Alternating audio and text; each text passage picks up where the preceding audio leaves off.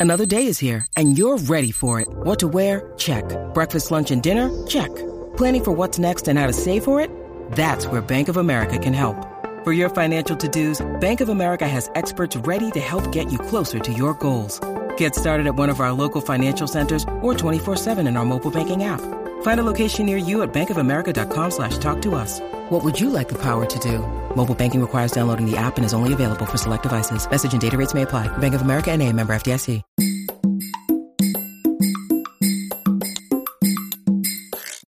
Hi, welcome to this session. In this podcast, we will cover premenstrual syndrome and premenstrual dysphoric disorder.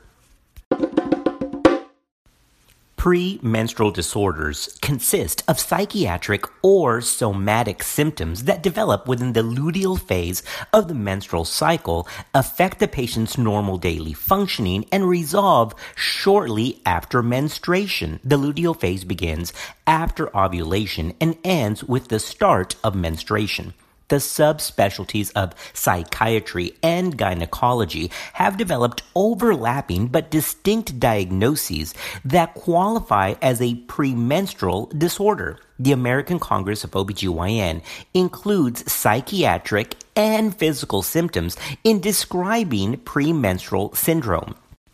The American Psychiatric Association focuses predominantly on psychiatric symptoms in its diagnostic criteria for premenstrual dysphoric disorder. Now, symptoms can occur anytime between menarche and menopause. The burden of disease can be high. Women with PMS have higher rates of work absences, higher medical expenses, and lower health related quality of life. About 80% of women report at least one physical or psychiatric symptom during the luteal phase of their menstrual cycle. However, most do not report significant impairment in their daily life. In a study of over 2,800 French women, about 12% met the diagnostic criteria for PMS and 4% reported severe symptoms.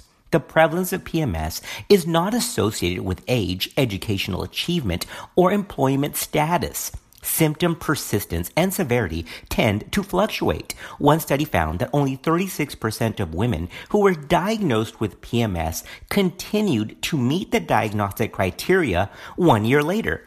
Women who gained weight or had a stressful event in the past year are more likely to be diagnosed with PMS.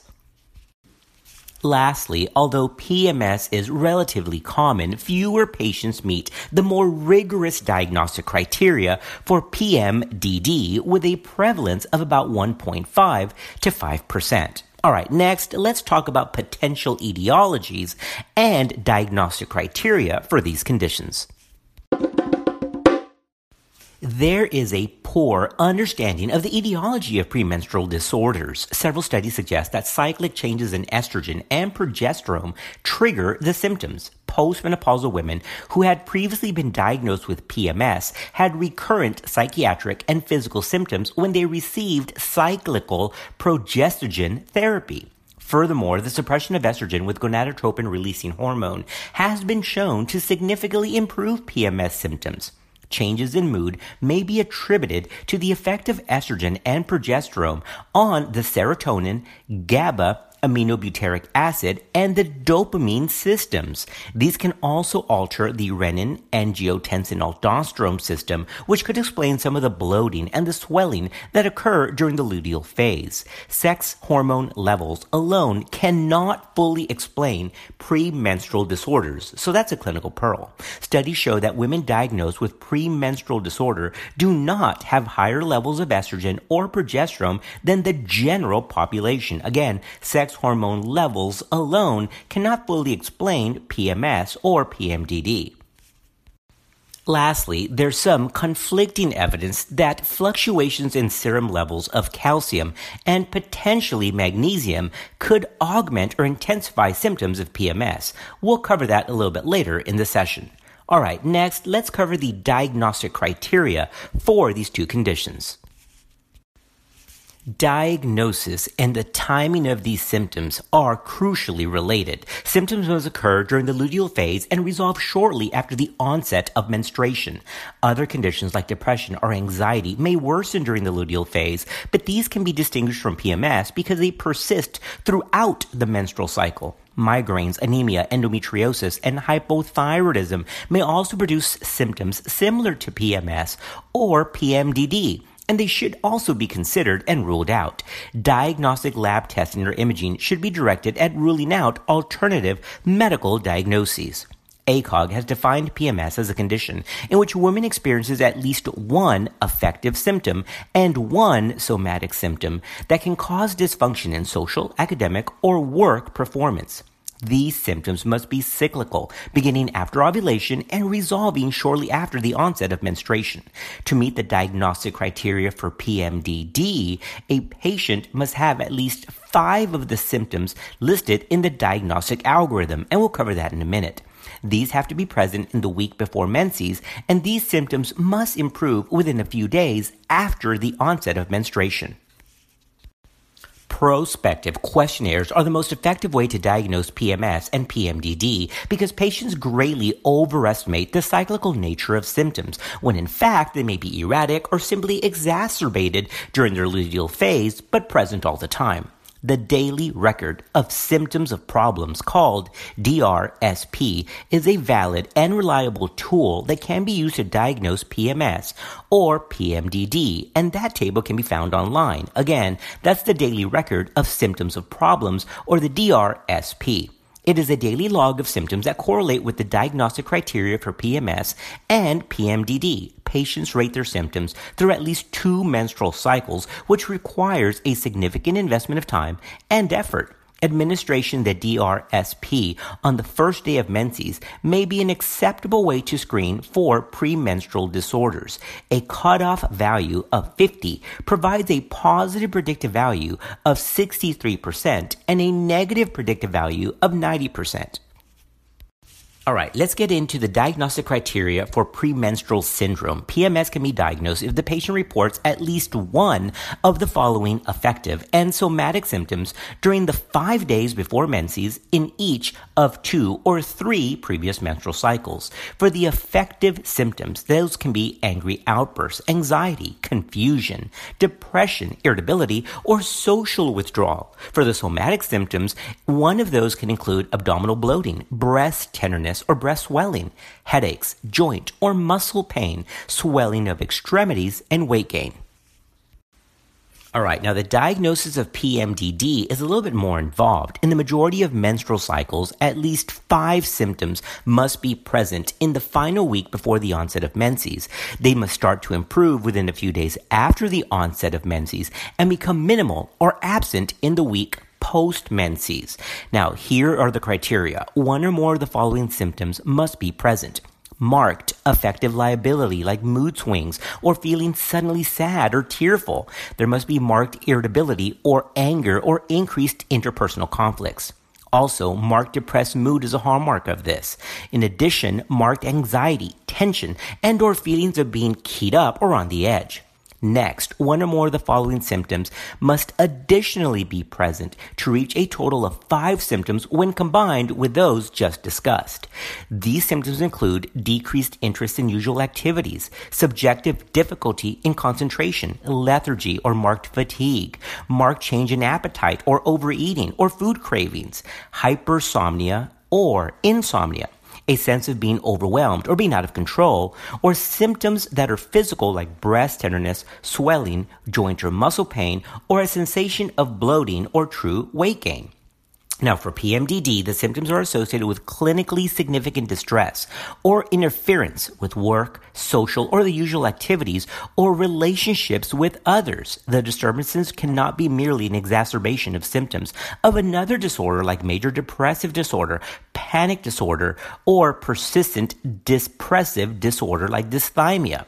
Now, these criteria should be confirmed once again by a prospective dating log of at least two symptomatic cycles. And again, we've just discussed that, that that is the DRSP. Okay, we've covered a lot of diagnostic information there. Next, let's get into treatment of these conditions.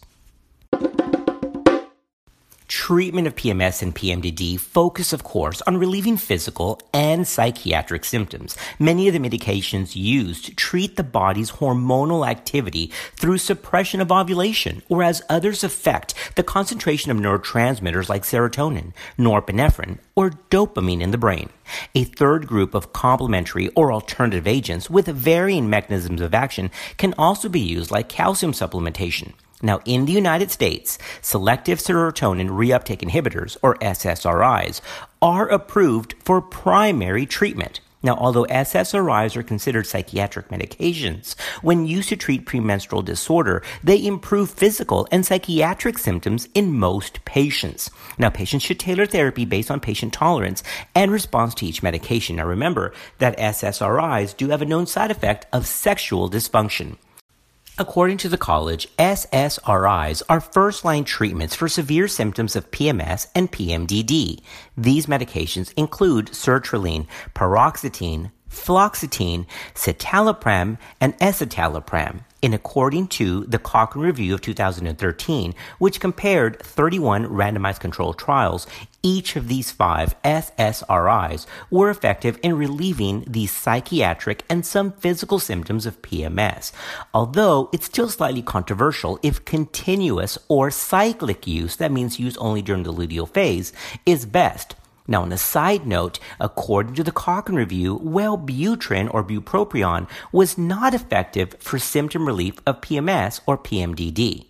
Now, SNRIs like serotonin norepinephrine reuptake inhibitors like venlafaxine have been used off-label to treat PMDD in women with predominantly psychological symptoms. The effect is achieved over a relatively short period of time, which is about three weeks, and it is sustained throughout the subsequent menstrual cycles. All right, now no conversation about therapy of PMS or PMDD will be complete without covering oral contraceptives. Studies have suggested that oral contraceptives provide some benefit when treating the physical and some psychiatric symptoms of PMS or PMDD. Researchers have analyzed four moderate quality trials of continuous oral contraceptive use in women who tracked their symptoms on the DRSP. Although results were somewhat inconsistent, an improvement in depressive and physical symptoms from about 30 to 60% was identified. A higher placebo response occurred in women with PMDD, which suggests that a greater improvement occurs in women with predominantly psychiatric placebo responsive symptoms at baseline a separate PMDD trial found that continuous treatment for over 100 days resulted in the most improvement in overall DRSP scores. A 2012 Cochrane review of oral contraceptives containing drospirenone evaluated five trials with close to 2,000 women now, high dropout rates were noted in all but one trial, but results showed that the drospirenone combination pill reduced impairments in productivity and social functioning in women with PMDD, but there was insufficient evidence of benefit for women with just mild PMS. Oral contraceptives with and without drospirenone seem to be effective at relieving abdominal bloating, mastalgia, headache, weight gain, and swelling of extremities. Trials that extend beyond three months are needed for further analysis. All right, now let's wrap up this podcast quickly covering other medications, and then we'll wrap up with a quick summary of treatment guidelines and their level of evidence calcium supplementation has been evaluated as a treatment for PMS. Women with PMS and mood instability have been noted to have associated cyclic changes in their calcium levels, but the exact mechanism of action is unknown a randomized controlled trial of 179 Tehran University students who met criteria for PMS without any other psychiatric diagnosis actually found a 50% reduction in depression, appetite, and fatigue in those who received 500 milligrams of supplemental calcium twice a day for three months. Now, this result was also demonstrated in a U.S. study of more than 400 women who supplemented with 1,200 milligrams of calcium carbonate daily. Vitamin D at a dosage of 80 milligrams per day has also been studied and recommended as treatment for primarily psychological symptoms of PMS. But these studies are small and more data is needed to recommend it as a first or even second line treatment guidelines from the International Society of Premenstrual Disorders addressed gonadotropin releasing hormone agonists as potential treatment of PMS and PMDD by the elimination of the luteal phase. Now, although these medications have been used since the 1980s and are effective, they are not practical for long-term use because of the increased cardiovascular and osteoporotic risks associated with any extended use. Long-term users often need hormone add-back therapy to counteract many of their hypoestrogenic side effects, and this can cause a return of PMS symptoms. Lastly, there is some conflicting evidence that magnesium supplementation may be helpful for bloating symptoms, but once again, these studies and these trials are small and more data is necessary. Okay, so here are the key recommendations and their evidence rating. Selective serotonin reuptake inhibitors may be used as first line treatment of severe symptoms of PMS and PMDD with the overall data evidence graded as letter A. Oral contraceptives can be effective for treatment of PMS and PMDD, and that evidence grading is also letter A. Calcium supplementation of 1,000 to 1,200 milligrams per day may improve some of the symptoms of PMS with an overall evidence rating of letter B. Lastly, cognitive behavior therapy may improve PMS and PMDD symptoms, and the overall evidence rating is also letter B. Well, that wraps up our quick diagnosis covering PMS and the more severe premenstrual dysphoric disorder. We'll see you next time. Thank you.